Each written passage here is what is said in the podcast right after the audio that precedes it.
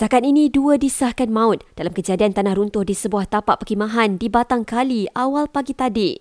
Menurut bomba Selangor, tiga mangsa pula disahkan cedera dan kira-kira 50 mangsa belum ditemui.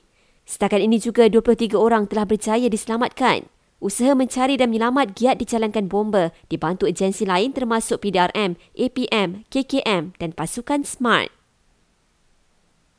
Beberapa kawasan berisiko alami banjir kilat sehingga petang ini jika berlaku hujan lebat atau ribut petir yang signifikan.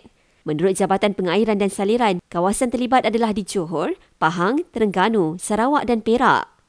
Terdahulu, Met Malaysia sudah mengeluarkan amaran bahawa hujan berterusan akan berlaku di pantai timur dan Johor mulai Sabtu ini dalam perkembangan berkaitan, Timbalan Perdana Menteri Datuk Seri Dr. Ahmad Zaid Hamidi memaklumkan perpindahan penduduk perlu dilakukan sebelum berlaku banjir, bukannya ketika banjir. Sementara itu, jumlah mangsa banjir di lima negeri tidak banyak berubah. Kelantan paling tinggi iaitu lebih 2,000 orang. Menteri Ekonomi akan beri tumpuan untuk mengkaji, mengemas kini dan menambah baik projek sedia ada bagi membasmi kemiskinan tegak.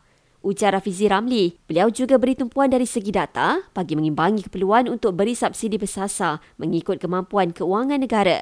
Beliau turut berjanji akan memaklumkan perkembangan dan perancangan terkini kementeriannya secara mingguan. Kementerian Pengangkutan akan bertemu dengan pihak pengurusan KTMB dalam masa terdekat untuk bincang penambahbaikan dan kekerapan perkhidmatan komuter. Ujar menterinya, kementerian juga akan bincang dengan pengurusan Terminal Bersepadu Selatan TBS berhubung kesiapsiagaan menguruskan jumlah penumpang yang ramai pada hujung minggu dan musim perayaan. Anthony Luke berkata demikian selepas meninjau perkhidmatan KTM komuter dan keadaan di TBS petang semalam. Dan satu majlis menandatangani perjanjian antara ketua-ketua parti yang bekerjasama dengan Pakatan Harapan membentuk kerajaan akan diadakan hari ini.